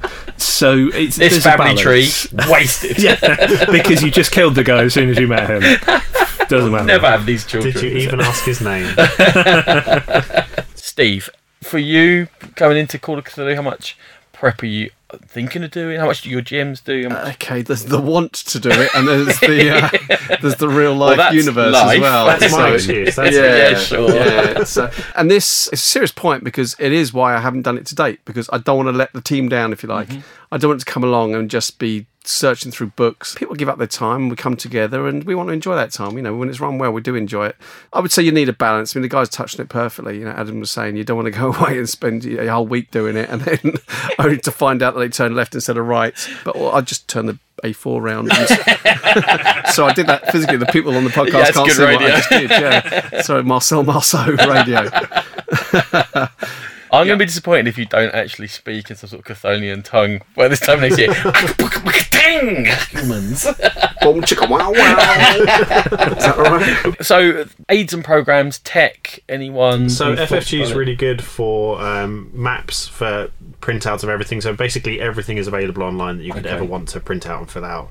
There's encyclopedias of ships and everything available to you. Well, for Star Wars, there definitely Absolutely. And lots of corrections. I Yes, imagine, absolutely. available. It's kind of the best and the worst thing in the Star Wars world because, as I say, it's easy to set the world. Because like the first place we went to is like, I'm just, oh, I'm just thinking, we need to find a real Star Wars expert and insert them into Lloyd's campaign. Oh no, we have some. Nathan is, yeah. Um, 17 years before its invention date, I think not. this one's a prototype. Um, Ronan, You are a good GM. are you talking about yourself? but one of the first places we went to was Tatooine, and so you go right. So you land on Tatooine, and it's a different town, but everyone's like, "Yeah, cool, Tatooine, got it, done." And so for that side, it's really easy. And then FFG How provides, many sons? provides Take levels? Uh, wait, six. You're right, Ronan. It does provide genuinely all of this information. Like the core book is basically an encyclopedia for the Star Wars universe, um, to the extent that we've just gone to a new. Mm-hmm. These are things that we buy and read, right? There's Yeah, absolutely. so we've just gone to a new location in our game, and you and literally like they're like, "What's the population of this place?" I'm like, "It is three hundred thousand because I have that." oh, wow. And it's the best and the worst thing because all of that information is available, but it also, for me, it feels slightly restrictive in that you can't just go, I just made an answer up, it's this, because someone can, not that they would, I think, in our group, but somebody can and go, well, do you know what, it's not. Because I looked it up. Uh, Ronan's raising his hand. He would. You are not invited back. Uh, so I think FFG is really good for what we have played is the introductory game. So it's very good for going. Here are some maps to give you an idea of what this looks like. Here are some, lots of descriptions of the things. Like if you end up taking a ship, this is what your ship looks like. Here are deck plans for it, so you can walk around it. So it's really good in that regard. I have had fun kind of throwing props in as well. So in our last one, we had just some little crates and things because we were having a shootout, and I had them nearby, so it was easy to just throw them on the table and go, "Cool, these people are hiding behind these crates." G and I have a tendency to get carried away occasionally. So our very first game session, uh, when everyone made tea, we brought out some blue milk. and so everyone could have blue milk. That that was not as popular as we thought it was going to be. Oh, No, I couldn't. I couldn't bring myself to drink it. It looks I- awful. Yeah. So I think there are some. The blue milk maybe is a step far, but adding small Maybe. props, using figures from Imperial Assault, things like that, are really easy again, just to kind of immerse people in in the Mm-hmm. in the world. Uh, but I think it's very group dependent. There are plenty of games where people might not use figures at all, and it's all theatre of the mind. Mm-hmm. For me, because I'm newer to the systems and I'm newer to, to role playing as a whole, I find it easy to go, cool, this is what your figure looks like, this is what the world looks like, here's a map of where you're walking around. But it's just personal preference. There's not, I don't think, a right or wrong answer. Any online resources or anything like that? No, uh, because I hate the modern world. I really Okay, that's your answer, thanks. Nothing more complicated than pen and paper and dice. well, absolutely. that's like- Pencil and paper. That would Pencil and absolutely be on and Adam's dice, gravestone. I hated the modern world. I'm glad to be done with all of it. Free Mr. Boiro. yeah, I honestly books, books and, and pen and paper and, and dice, and that's that's all I use really. And well, and like Word for drawing out maps, so I can print them out and go, "This is what it looks like." Okay. But I mean, certainly Alec has used dungeon creation There's on, a online lot of stuff software online. Oh yeah. to kind And of D&D you- Fifth Edition is It's almost like it's a whole rabbit hole that you can just, just disappear down completely into. there. But D&D Fifth Edition part of Podcasts it and all kinds of things. uh, yeah. Imagine listening to podcasts like role playing games. Perish the thought. we listen to that. At least seven people, including the four here, and hopefully and G. G. So, but D and D Fifth Edition are very much pushing it. It seems they've got a little bit smarter with the online part of, of as, as everything is an online, fo- and they're trying to get you to upload your characters, and upload your stories, and upload campaigns, and upload maps so that other people can use them and see them and take and, and sh- a more shared experience. So, I think people are getting smarter. Steve, for someone considering going back to GMing, any pitfalls or traps that you're remembering or you've discovered or other GMs have told you about? Uh, well, for me and the, my personal style and the way I like to play gaming is not to be a slave to the rules. I, I think they're there to help you, not to hinder you. Mm-hmm. Tell the story and, and help you enjoy yourself. As we were talking about earlier on about the tabletop games, and you like the competitive nature of it and learning the rules and almost beating the system, if you like. Mm-hmm. And whereas I just don't like that getting in the way of, of RPGs. You got to do your homework. Let the players enjoy. It's about enjoyment, isn't it? At the end of the day, we're all there to enjoy ourselves and to have a bit of fun. Don't get the rules book get in the way of that. Cool. Lloyd? Any pitfalls or traps you found going into it Uh, for the first time? Having to prep is hard work, it turns out. We've discovered that. Uh, no, as I say, I mean, it's mostly just a case of going along with it. For me, initially, as I say, it was very intentionally kind of hanging back as a character um, because I didn't feel necessarily comfortable but confident role playing. And it took me a while to get to that point. And I think having a group that are happy to kind of almost carry you along for that those first couple of games, having a, a GM that will allow you to find your feet helps. So So your, your, is your tip to it have better obvious. friends. Listen to Fail. better podcasts. uh, your tip, and it sounds obvious, play first. Play, learn, have a good GM, try and pick up tips. It's yeah. Yeah, definitely. I think that sounds kind of obvious though, doesn't it? Anything else I'd We're all ever cringing that you asked that question, Ryan. I was hoping for insight from the other side of the table here. One one one kind of pitfall is if you have players who are fairly new to it and you're GMing for newer players, which was my first time GMing, was as I said with people who were sort of barely gamers and certainly not role players. They had very different expectations and very different levels of buy-in. Okay. and so there it's quite a challenge to try and kind of keep things moving along and keep the story going so that the people who aren't enjoying it quite so much just sort of don't feel that they're being held back but that others don't feel that they're being just rushed along and Okay, get to right, kind of yeah. think about stuff and make decisions and i think it's one of the things that can be the most fraught with any role playing game. One of the things that can cause difficulty is if there are some people who are very analytical Mm-hmm. and want to sort of say, okay, what's every single possible way that this scenario could play out, and what should we think about, and how do we approach this? And somebody else who's just like, I, I only care about the story. Mm-hmm. Let's just keep moving. Let's just go, go, go, and see what happens.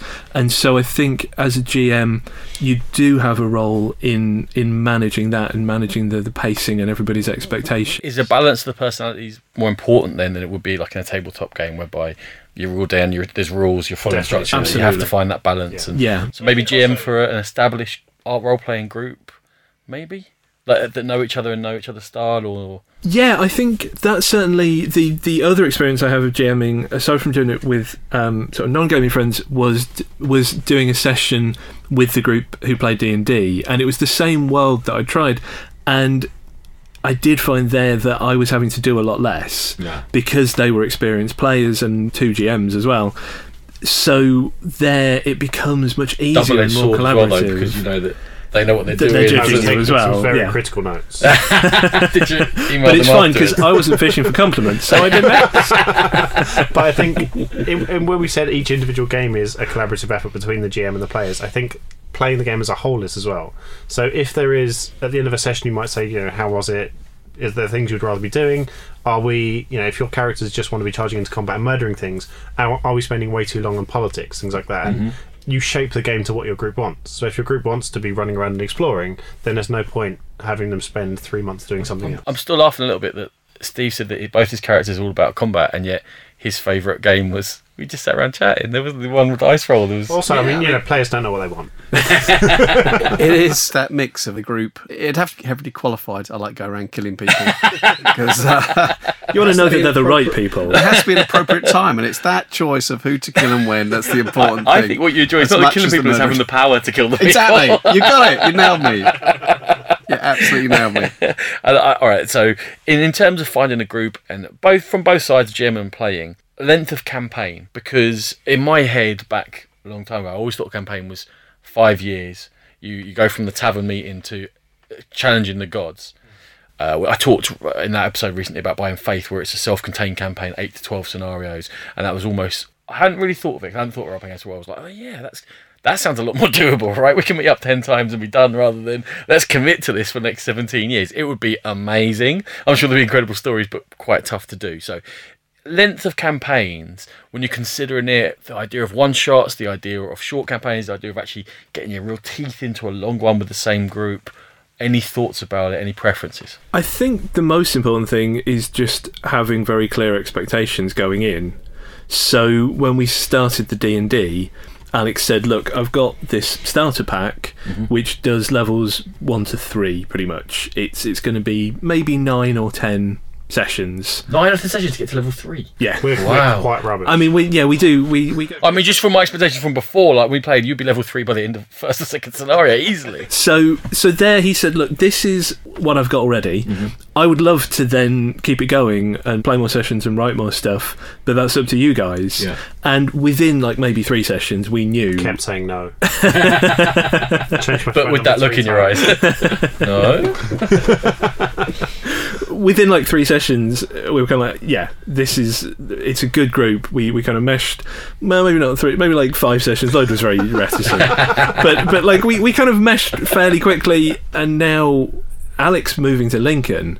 And so we're like, okay, well, how do Has we moved, yeah. keep this going then via Right. Skype? And because we And how have- long has it been running? It's we've done about twenty five sessions, and And what level are you still hugely enjoying it. Five, yeah, we're we're level five.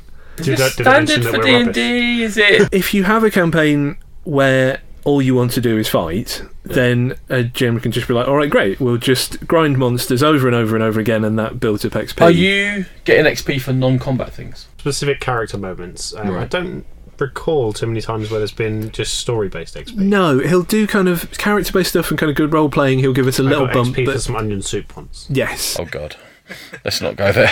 that was when I knew that Lloyd was hundred percent hooked. that that we had like gone off uh, thinking that it was fairly safe, and we were stealthing around this village. Cultists, I seem to We were, um, yeah, we, we were kind of like skulking around this village, and we didn't want the the noisy knight with us, so we left him and, and Lloyd's character behind in the hut with this one cultist who we captured.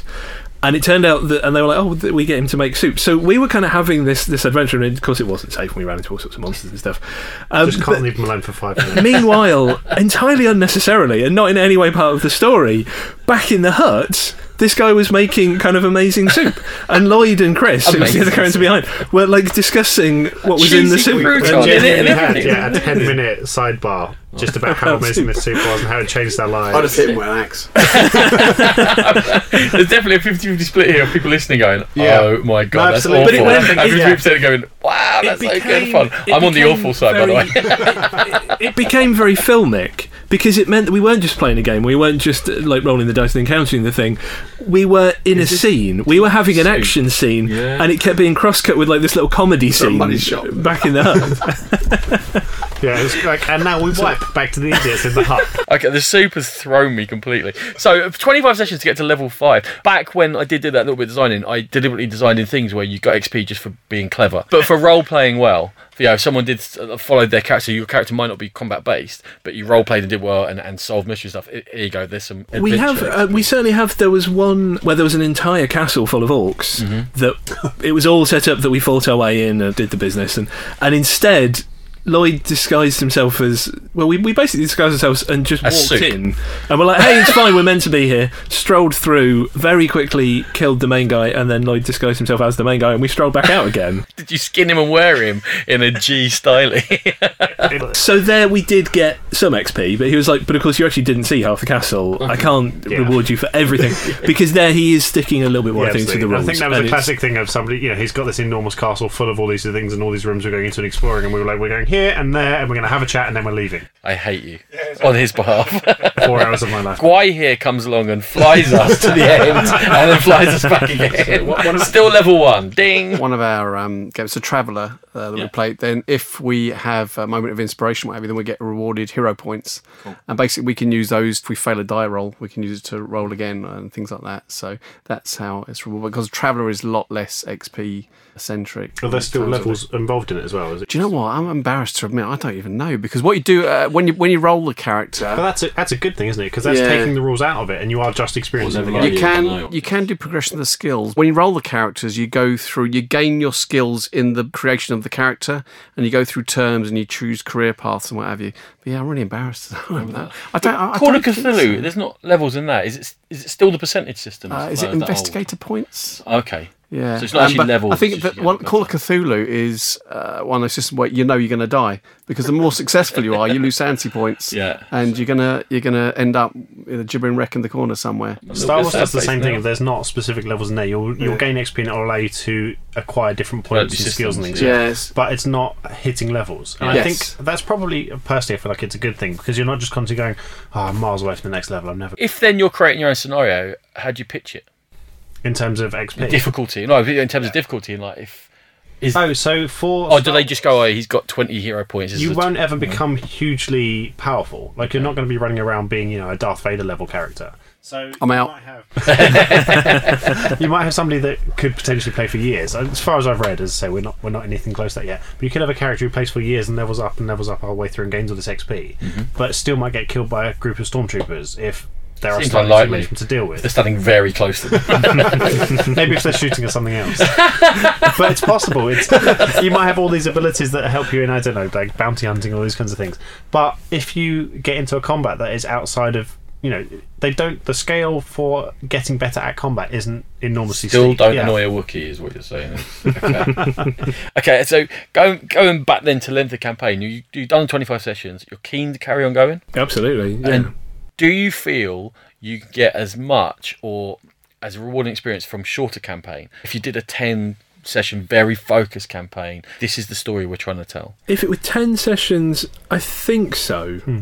If you if you knew that was the case, and if there was a very clear and specific story arc, then it's. I suppose it would be like watching a film rather than watching a TV series. Mm-hmm. So you're like, well, this, specifically these things will happen within it. We have done one one shot where uh, another friend wanted to just have a go at DMing for the group, Yeah. and so said, "Well, I've got this pre-written, and it's just a single episode story." But He that was felt like he was herding cats. Yeah. but okay, so was the he was, story he was quite trying to just go through the story. It- cliched? It, well, it didn't resolve really. I mean, I think honestly your that wasn't that was a much less satisfying experience because what we did over the course of that was build our characters and have lots of conversations Yeah. between ourselves while he was just out there going, "But there's a boat. You need to be on the boat." so, so Making soup. exactly. Yeah, soup to But yeah, I think actually that We- that's exactly the, kind of the point I was going to get to is that the part for me, what, what almost the most fun has been the kind of classic stereotype of what you're doing is you're creating in jokes between your group. Yeah. So the soup is now a running joke for us. Um, braziers are a running joke for us because our main kind of fighting character, the first thing he did when he walked into a room was try to pick up an enormously heavy brazier and throw it at somebody. Yeah. And DM's like, sure, try it, go for it. You burn yourself. And of course, he rolls a natural 20, picks the thing up. Oh. He's like, all right, fine, that was unexpected. Now roll to throw it. And so he fails, obviously, that as well. But now it kind of becomes this, this running thing where braziers are now his mortal enemy. And so every time we walk into a room and there's a brazier, we'll just take it out. and when I was saying earlier, and I had my wild magic and my character started casting lightning everywhere, he was like, "Who like pick five things in the room?" And I was like, uh, "That minion, that minion, not the big guy, the brazier." and I cast lightning at the brazier. but it's that kind of thing. It's just it's still hate become. you. I know everyone does. I'm the big guy. We've got the feet. This is the purpose of what I, we're in doing. my defense, I didn't know what I was going to do before I did it. okay, fair enough. So it's those kind of things. It's Yeah. building those kind of running jokes, and as a group, then you'll have recurring experiences. And you, you're essentially building your own tropes, right? And it's So in a single session game, we spent that, yeah. five hours doing that, and then at the end of it, it was just oh, that's that's it now. And I think in in my head, a single session game that I play anytime now would have to be very innovative. Yeah, It'd have to be something doing very different that's taking me out of my usual. I'm exploring. I'm going through. I find the jewel, which has to go in the place to to finish it off. Yeah, it's going to be very prescriptive. I think in reality as well, when you do a single game session, it's almost going to be an event that's secondary to another event. So you go into a convention, Yeah. or getting together with a group of friends you haven't seen for a while, and it's just there. And we take it. It's like it's like a snack. And you And do you do them? Do you do single sessions? Yeah, yeah. Been to conventions, gone along to, uh, gone along and, and I don't remember done we single covered that in the intro.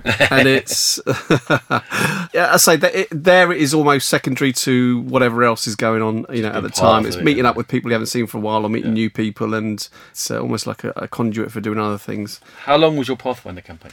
Oh, good question. I think we probably ran. Well, I wouldn't say campaign. The the adventure we did is obviously part of. If we'd say campaign, then that's when we're taking the character from level zero all the way through to their their, their end. So the campaign isn't over. Okay. So we still have the characters now to go on other adventures. Okay. But the adventure in and of itself, it was probably about. mm, I'm, I'm getting my memory is awful. Uh, real life gets in the way of having fun, doesn't it?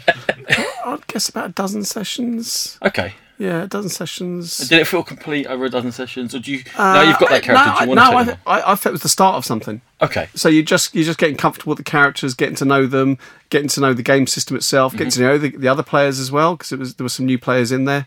Yeah, we just just do it for as long as as long as it's fun, really. Okay. I think if you, I'm I'm assuming you're watching The Walking Dead or at least read the comic books. Mm. I'm aware of its existence. Yes, I'm aware of it. the premise of it was uh, Robert Kirkman, the writer, saying every time he watches a horror film, and it, you know it will end, and there's you know three or four survivors, and they've made it through and cool. And he's Yeah. like, but what happens What next? happens next? And so Yeah. The Walking Dead was built off of that premise. It's the it's the forever what happens next. Yeah. And I think there's an element with an RPG like you can go through it, and you might have a conclusion, but then there's always the well, what happens next, Mm-hmm. and that can always potentially bring you back if you want to. And when you're in a campaign of that length, some way fall in love with your with character, love or hate, I guess. When we're talking about other games, whenever they mention RPG elements, all they mean is your character can improve. Right, it can go from level one to level two or get slightly better, and character progression. And for tabletop gamers, for board gamers, stuff like that, when you have that very small amount of progression, people feel like they have ownership of that character and it's getting better and I'm guiding it, especially if there's a branching path, right? And you can become good at swords or good at axes, whatever it might be. And obviously, within the board game realm, that's very, very limited. Okay, it's expanding more stuff like Gloomhaven, which is, uh, and campaign and legacy games, where it's becoming more that you can develop over multiple sessions and get more ownership. But how important is that sense of ownership and progression in a character for you when you're in the role playing game? Do you inhabit the space of the character, or is it really it's a cipher that things are happening and really it's me interacting with the people? I think the character is, is, is central, and it's not just the character itself, but how it's the group, isn't it? So it, it's the progression of the group and how you. Are you role playing with each other in character though? Are you making decisions in game that your character would, or are you? yes, You should absolutely. be certainly Definitely. Yeah. Yeah, but as I said earlier, the character is you. no, no, I th- yeah, it's it, a there's Nietzschean go- mask uh, again. We touched on consistency earlier on as well. So I think again, a good games master would pull a character up and say, "Well, hang on a second. If you ever think about it, with a decent group, you won't have to do that reminder. But I think on a new group, you have to uh, remind them about you know the this is almost like a real life person and people do tend to have a level of consistency in their behaviour and you have to bring that through into the game as well. But to go back to your question about how important is it, very much so I think the character you, you, you become invested in the character Mm-hmm. and in the group as well. And it's about growing the group dynamic, problem solving with the group. Mm-hmm. I think there is a definitely a level of ownership there and uh, it's like it's like um, an old pair of shoes that you know slip them back on again and they're just comfy and you know what you're doing with them and then we try new games, a new pair of shoes and try this out. If mechanically the character was static, would it make a difference? No. No, and I, I think, think this is why part, isn't it? Where, where you were so surprised earlier that it took so many sessions to get to level five in D and D. It's because those changes are kind of nice, and it's cool when you get there. And, and I'm excited to get to level six because I get double attack, and you know you, you're kind of like, okay, I get some more rule stuff. Yeah. But that's not the character progression. Okay. The character progression is these things happened to him last time. The character progression is Lloyd's character Vaha learning more about his past and about Okay. kind of where his adversaries are in the world, and, and it's it's about making decisions and seeing their outcome. And, and my character Dom kind of setting out for, for great adventures and, and to do wonderful things. And quite early on, it was going really pelts. terribly, and and you know kind of everybody around him dying and just seeing lots of murder and mayhem, and, and him kind of going oh maybe well, maybe this isn't for me then. How do we make this right? And and so it's the character progression is in the fact that you have a history for that character. At all? it's not a mechanical thing at all. Actually, 80% is not a character thing. mostly. 80% 80% is not a character thing. There's a Euro gamer whose percentages there. learning learning some new spells and and kind of getting extra abilities is nice. And it does mean that you're then not as easy victim to the Is, is there role playing opportunities presented by your progression as a character? For example, uh, let's say a level seven warrior walking into a town is different to a level one warrior walking into a town. So you probably have slightly nicer sword and armor, and people would treat you differently. Do people GM that and play it very well? That actually now you've got some standing, you've actually done In something. elements, although I think the level we're at was still fairly lowly, all Okay. things considered. I personally, because the way that my character is built and the kind of back backstory of him is that I think I might have mentioned earlier is that his magic is a sort of an unknown thing. Like he doesn't Yeah. know how it came about. He doesn't know the origins of it. Yeah. And so I always roleplay it that when I learn a new spell as a player. I'll research the spells, decide which one I'm going to go ahead with, let the GM know, let the team know. The first time my character does it, he has no idea what it does. and so we're just walk in and like, a thing happened. Ooh, ooh, I murdered some people. I can't remember the name of the spell. What's the thunder one? shatter Shatter, yes. So, as its name implies, Yeah. Um, so it basically creates a, a wall of noise in a, a sort of spherical area. Yeah. And the first time we did it, we were in a cave, and we walked into a room, and there were a whole bunch of people attacked one of our characters. and was like, "Cool, cast shatter on them." That's louder than at could which point thought. Yeah. every single thing Yeah, around like us just everything piled in the up. area up. and they were like, "What did you do?" It was like he didn't know what he was going to do. it's like he woke up this morning. He was like, "I feel like if I do this, this will happen." I think and that's yeah. So it's kind of building the mechanical way the game works into a character element. You, you can also build in backstories to your campaigns and know there is a theme there, an underlying theme in the background, and then you're aware as a character that you will need to progress and grow your skills and your in order to address that theme, and it can keep coming dipping dipping in and out of the story, um, and it could be sort of like parallel stories running around. One's the the event that you have the, here and now, and there's also about the you know looking forward and you know, I want to progress and progress. Just say change. It's not necessarily moving up the league tables, uh, but it's just change and uh, get new skills in order to this underlying theme that is dominated through all the, the stories as you go through. Good GMing is taking the feedback from the character changes. Yeah, and absolutely, Weaving yeah. that back into the story and, and giving it. And this is what the that's part of the natural growth of a good role playing group. And a lot of the satisfaction seems to me because when you guys are talking, it's character moments that are fed back, and, and maybe times when you feel like you've role played your character well. Yeah, absolutely. As opposed to I rolled a twenty and therefore the spear hit the dragon in the eye. It's Yeah. actually I did what I thought my character should do. Yeah. So I tried to do it a little bit when uh, I had a character that was very physically weak. But you had role played as an of- alpha character, which was shocking. I tried not to, but they were dithering a bit. That's who you want to be. He was like, "Guys, come on, we've got stuff to do. Let's, let's pack it up, move up." I don't want to be, but am. Um, when we and then we got to ten because I was trying to hang back because I was physically weak, but I had light I was trying to hang back to the in combat, and then when we got to the place where this person who's important to me was in danger, I fired straight in. And I went, "No, I'm just trying to straight in. This person's in danger. I want to do it," and I ended up dying. But actually, I was quite satisfied. Like, I think that's what my character would have done. Even though it was clearly a stupid thing to do. But yeah, absolutely. Those are the moments that add to it. And I think um, the first time we ran the Star Wars game, playing the other introductory game, Yeah. the Edge of the Empire one, Adam was in that situation where he was given a pre-created character, Yeah.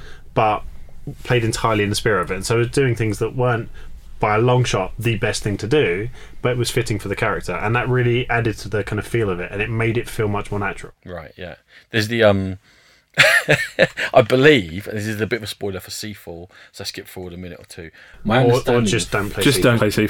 Seafall, just for ten seconds for Steve, is a, Gee, did you want to jump in for a second? a legacy role playing, a legacy tabletop game whereby It's a tabletop do- game. I won't be playing it. You can carry on. I'm telling you quick. It's uh, where things you do in game permanently change the game. Okay. So there's new areas, or there's new stickers, you rip up cards and stuff. So my understanding is you play the intro game, and everyone chooses the character they're going to be for this whole campaign. Like, I want to be this person. I want to be that person. With other. And it's no more end- than you're just choosing a picture, but you kind of go through all the pictures like this one. This is the one I like most. The one I because you know you're setting off for like a 20 game campaign. This is Yeah. 40, 50 hours of gameplay, and at the very end of the intro game, you tear up that character and you become their child or something Yeah. like that, right? So you no one knows. What's the sixth best choice available to you? Like, the top five of have gone.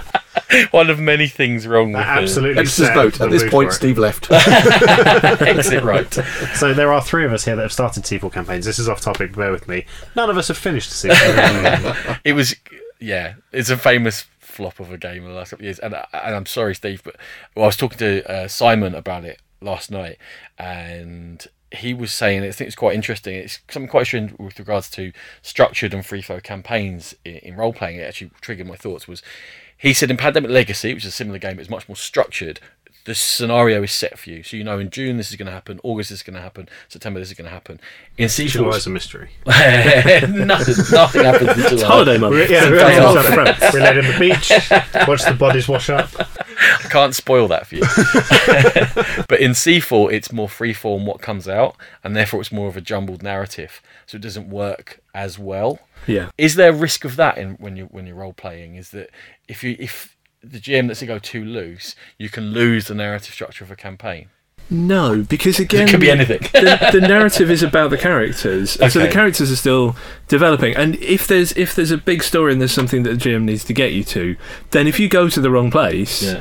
then they, they'll just sort of drop. Do what Steve said, just change the map kind of- and make it the right place. Well, exactly. Exactly. Yeah, You a number yeah. of things. Either this big event can happen, and you know what? Maybe you miss it. Maybe there's Yeah. this cataclysmic war, That's and it turns happening out you were elsewhere. off collecting wheat or something, Yeah. and that's fine. That's down to you. I would love that for role playing game with me is that actually what I'm doing, there are other stories going on. Yeah, exactly. There are Yeah. all these things occurring in the background, and yeah.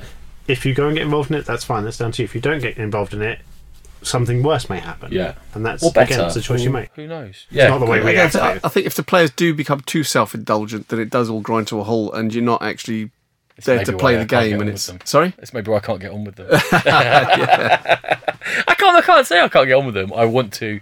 If I was going to do it, I want to commit to it and actually go into campaign and really, yeah, Yeah. really go. So we're kind of getting to to winding up a little bit.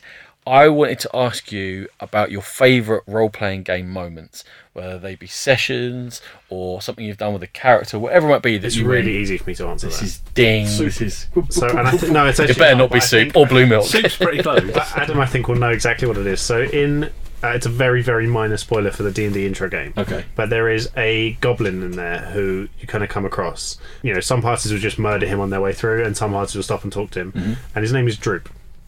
His tiny for a goblin is completely useless in every regard, but quite a lot of parties do tend to just adopt him. Yeah. Right, and he becomes a team pet of some variety. For us, we gave him every magical item we could find. We taught him everything we could get him to do. Yeah. He ended up saving our lives on four or five Several occasions. occasions, Yeah. Yeah, just he would wander in and be like, "I do a thing," and it would just save save us entirely. And as we were progressing, and I think um, Alec had dropped a couple of hints to it that he was progressing as well, but from such a low level. Yeah. As we were progressing up and encountering more and more things, he was gonna die, right? Oh. Because it was out of his weight category. Right? So. We kind of decided to retire him, and we got him a job, and he works as a cook in a in a uh, local In the inn, in in, the, inn the Heroes after us, Inn. in fact, yeah. Heroes Arm. I hope it's not called the Heroes Arm. It It is called the Heroes Arms. in It's our named after honour. us. Yeah, yeah. Um, You have names. we, we saved Phandalin.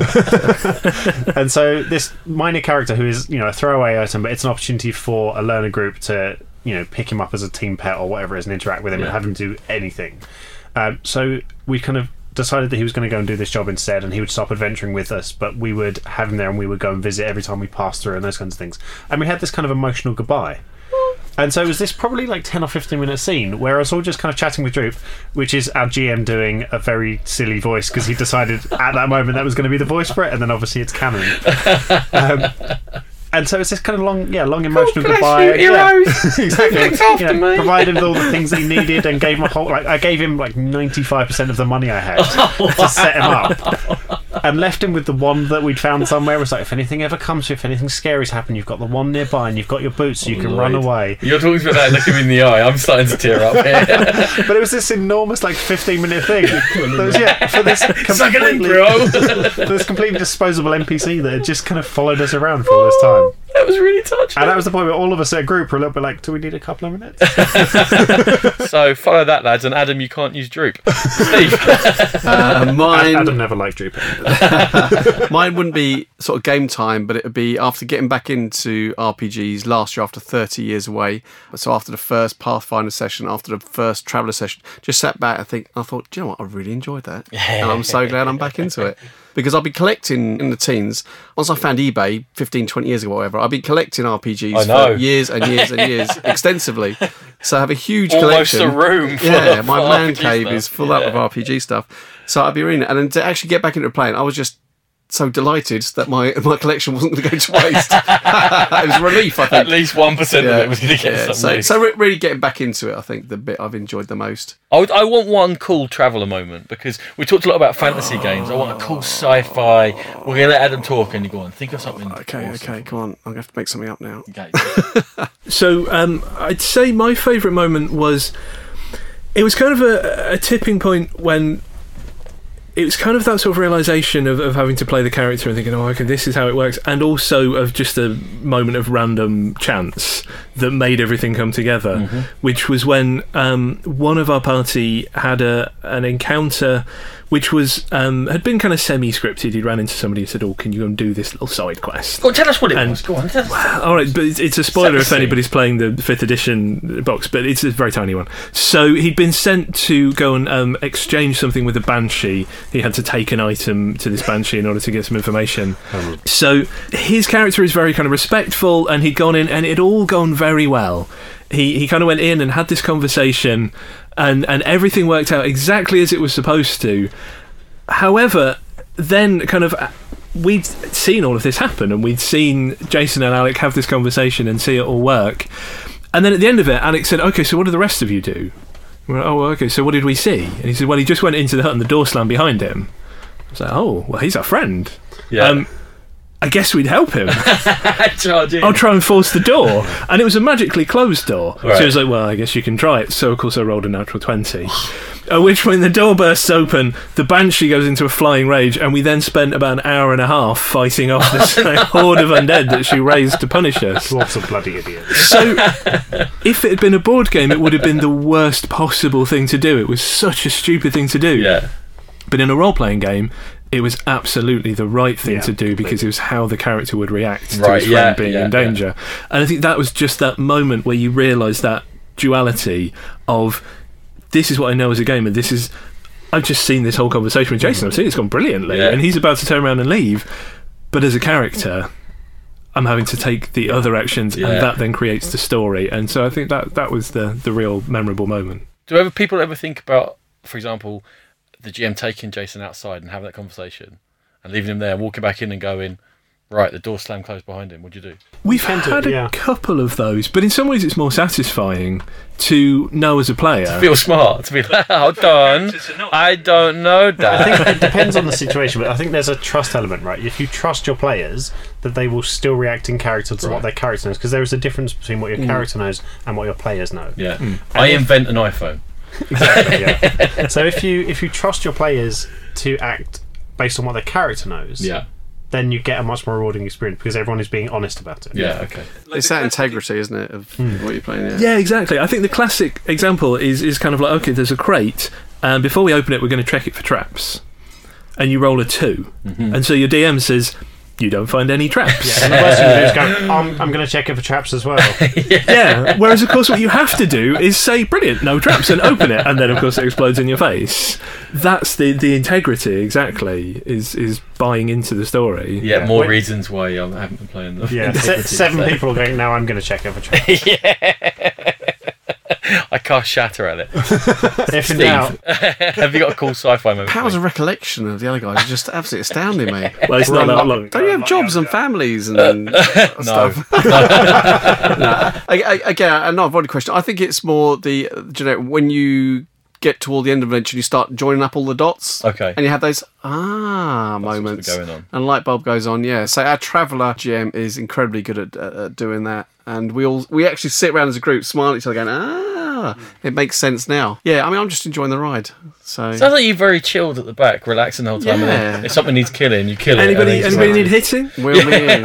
Yeah. it's really fun as a GM though to just seed ideas, Yeah. knowing that you know that might not come up for a month, three months, a year yeah. down the line, and just kind of putting in there, knowing realistically from from the player side that the players will almost certainly forget, but you know it's in there, you know they reacted to it, it was a thing. They just, Some yeah. G.R.R. Martin uh, foreshadowing going on over there. Okay, what next in role-playing games for you guys?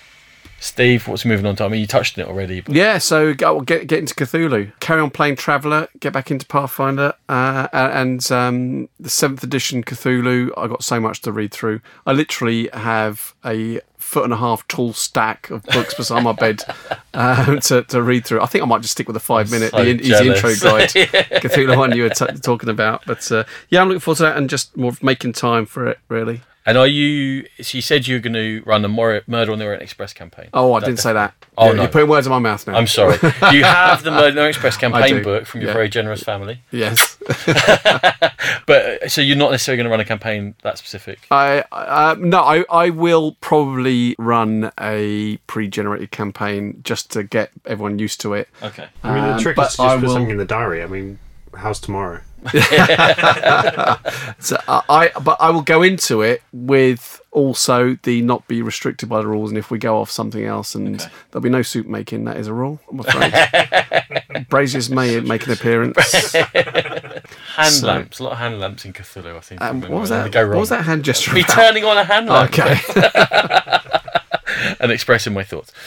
Adam, next for you, role playing games. continuing with the, the games we're playing and then trying to do some more GMing, either sticking with GURPS or I've just recently bought uh, Fate Core. said. Fate is a slightly more abstracted way of doing roleplay. So it's um, like GURPS. Danger, it Will Robinson. has Danger, no Will setting. there's there's no setting to it. Okay, so so you're in this place and, and you're traveling and maybe you go and buy things and, and kind of you you don't have so much of a, a fully realized surrounding.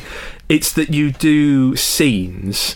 So you move from one scene to another, and it's it's much more abstracted in the way that things work and Is the way things come out. And the it's, Fiasco worked? uh, I think it's quite similar. Oh, I've not played there, Fiasco. Sorry, no, we both didn't. So, but it's based around what they call aspects. So it's much, much more collaborative with the other players. That they say, okay, this is an aspect of my character, and so then in order to create the scene, you say, okay, I'm going to impose this or on you. RPG? It's perhaps closer to theatre. It's somewhere in between. So, uh, I mean, actually, when we were playing Edge of the Empire, Lloyd's girlfriend was there, and she kind of came in and made some food and sat down on the sofa, and she was like, "This is great. It's like watching telly." so, Really It- bad it is kind of- telly. yeah, really Yeah, badly it's underfunded. disjointed. But you know the actors, so Yeah. you kind of yeah. It's like when soap operas do a live episode and everything goes slightly wrong. So was she playing your role when you had to watch that original role playing game for, for eight sessions or whatever until they let you have a go? Lloyd, next for you in role playing games. So I've got three weeks until our next Edge of the Empire campaign. So I figure I've if I seen the start date, prepping yeah. now, Yeah. I might have actually read something by the time it comes around. he won't. He definitely I won't. really won't. Are you going to give me my one off character so I can join in and be a bit of a. It's a. a collaborative effort. Have to wear a gimp suit for six sessions. Yeah, exactly. I've worn it at home, but separate. You Okay. committed the cardinal crime right off the bat. You were like, just roll up a character for me, send it to me. That's not how it works. I was supposed to be That's Dipper in and. RPGing. I'm, I'm a story element from him to come in and play. No, no one's grabbed me. Okay.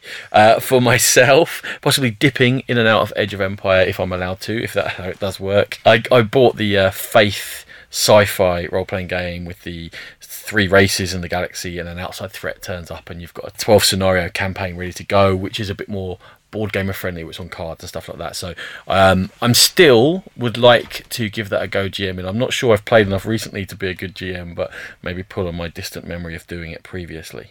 So to wrap up, because this is going out more to a board gaming audience who, like I said, there, it feels like there's been a renaissance of role playing games. It feels like it's coming back with fifth edition and all the rest of it. And certainly many more people around me, as we've been hearing, have been going into them. Any tips for a player wanting to move into role playing games? So, if uh, you're born again players like myself, there is a podcast called the Grognard Files that my friend Chris and his team do. Would you say it's the best gaming podcast you know? For, for, uh, it was until today. Apart from specifically episode 91. There Yeah. was a long pause. Gee, can you time how long that pause? That's really aimed at uh, people like myself who maybe have strayed away from the path and getting back into it, reminiscing about game RuneQuest. And Why do you think that? Because it does seem to be another thing that like, people have moved away. Yeah.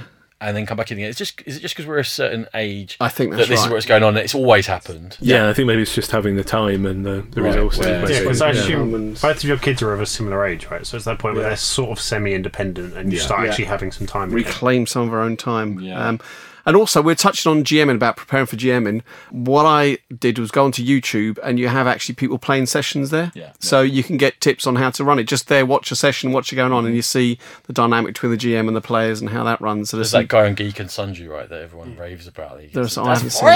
voices unreal. Like, Yeah. Vin Diesel. That plays is an entire- Oh yes, yes, yes, yes. guy- I do know that Yeah, one. An entire group of professional voice actors. That is a very intimidating bar to set. Yeah. I didn't think they were all that. and a bag of potato chips. So yeah, to answer your question, it's Grognard Files really good podcast, especially for old school games. And yeah, have a look on YouTube and see how the, the games interact if you want to get into it. Cool. Um, so yeah, just do it. Nice, Adam. I think actually, and also perhaps this is a reason why there's been a small renaissance and there's been more board gamers getting into it. Is that fifth edition D and D comes with a really great starter set. Yeah. You don't have to read the entire lore and all the rules. Yeah. It gives you a nice, easy introduction. Buy a starter set, and as Lloyd said earlier, just put a date in the diary.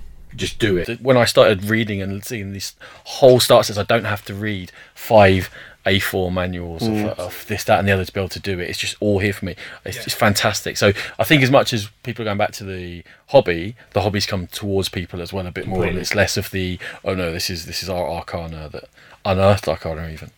Lloyd, Um, actually, mine's similar to Adam's. So for me, the first one jamming was getting the Edge of Empire campaign.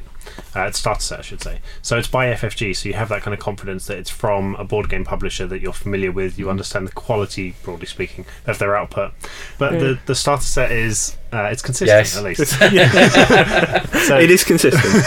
the starter set is incredibly accessible because I mean, for me, uh, not knowing D and I wasn't somebody that was into it as a kid, so the lore and things wasn't accessible to me. Someone would go, "Oh, Wyrmling turns up," and I'm like, "I don't know what that is." But for me, Star Wars is probably the most accessible thing. As somebody who hasn't been a fan of it, I say for 20 years, it's still easy to jump into and know roughly what everything is. Um, the starter set that they do is incredibly easy in that literally every person who turns up just gets a booklet. It's cool. On the back is your background. Read that. Then open it up onto the first page, and it tells you everything you need to know. And it literally Yeah. just goes through seven boxes. Like when you're rolling dice, this is what you roll. Yeah. When you're doing something, this is what you look at.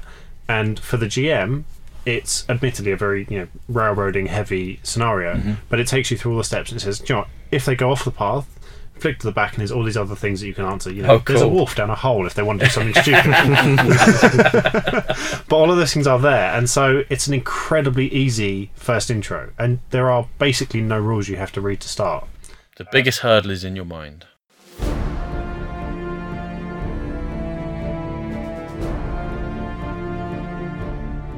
Okay, so thank you very much for joining us for episode 91 of the Game Pit.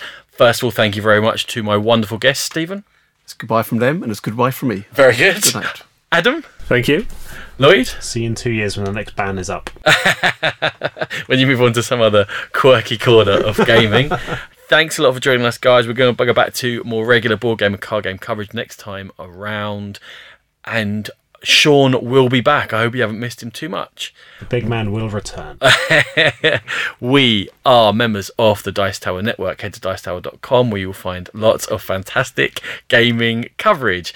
You can get all our episodes on iTunes, Podbean, and Stitcher. If you want to get in contact with us, we are on Twitter and Facebook at GamePit Podcast. It's the GamePit Podcast at gmail.com or head to our BGG Guild. Thank you, and we'll see you next time. Music by E. Aaron.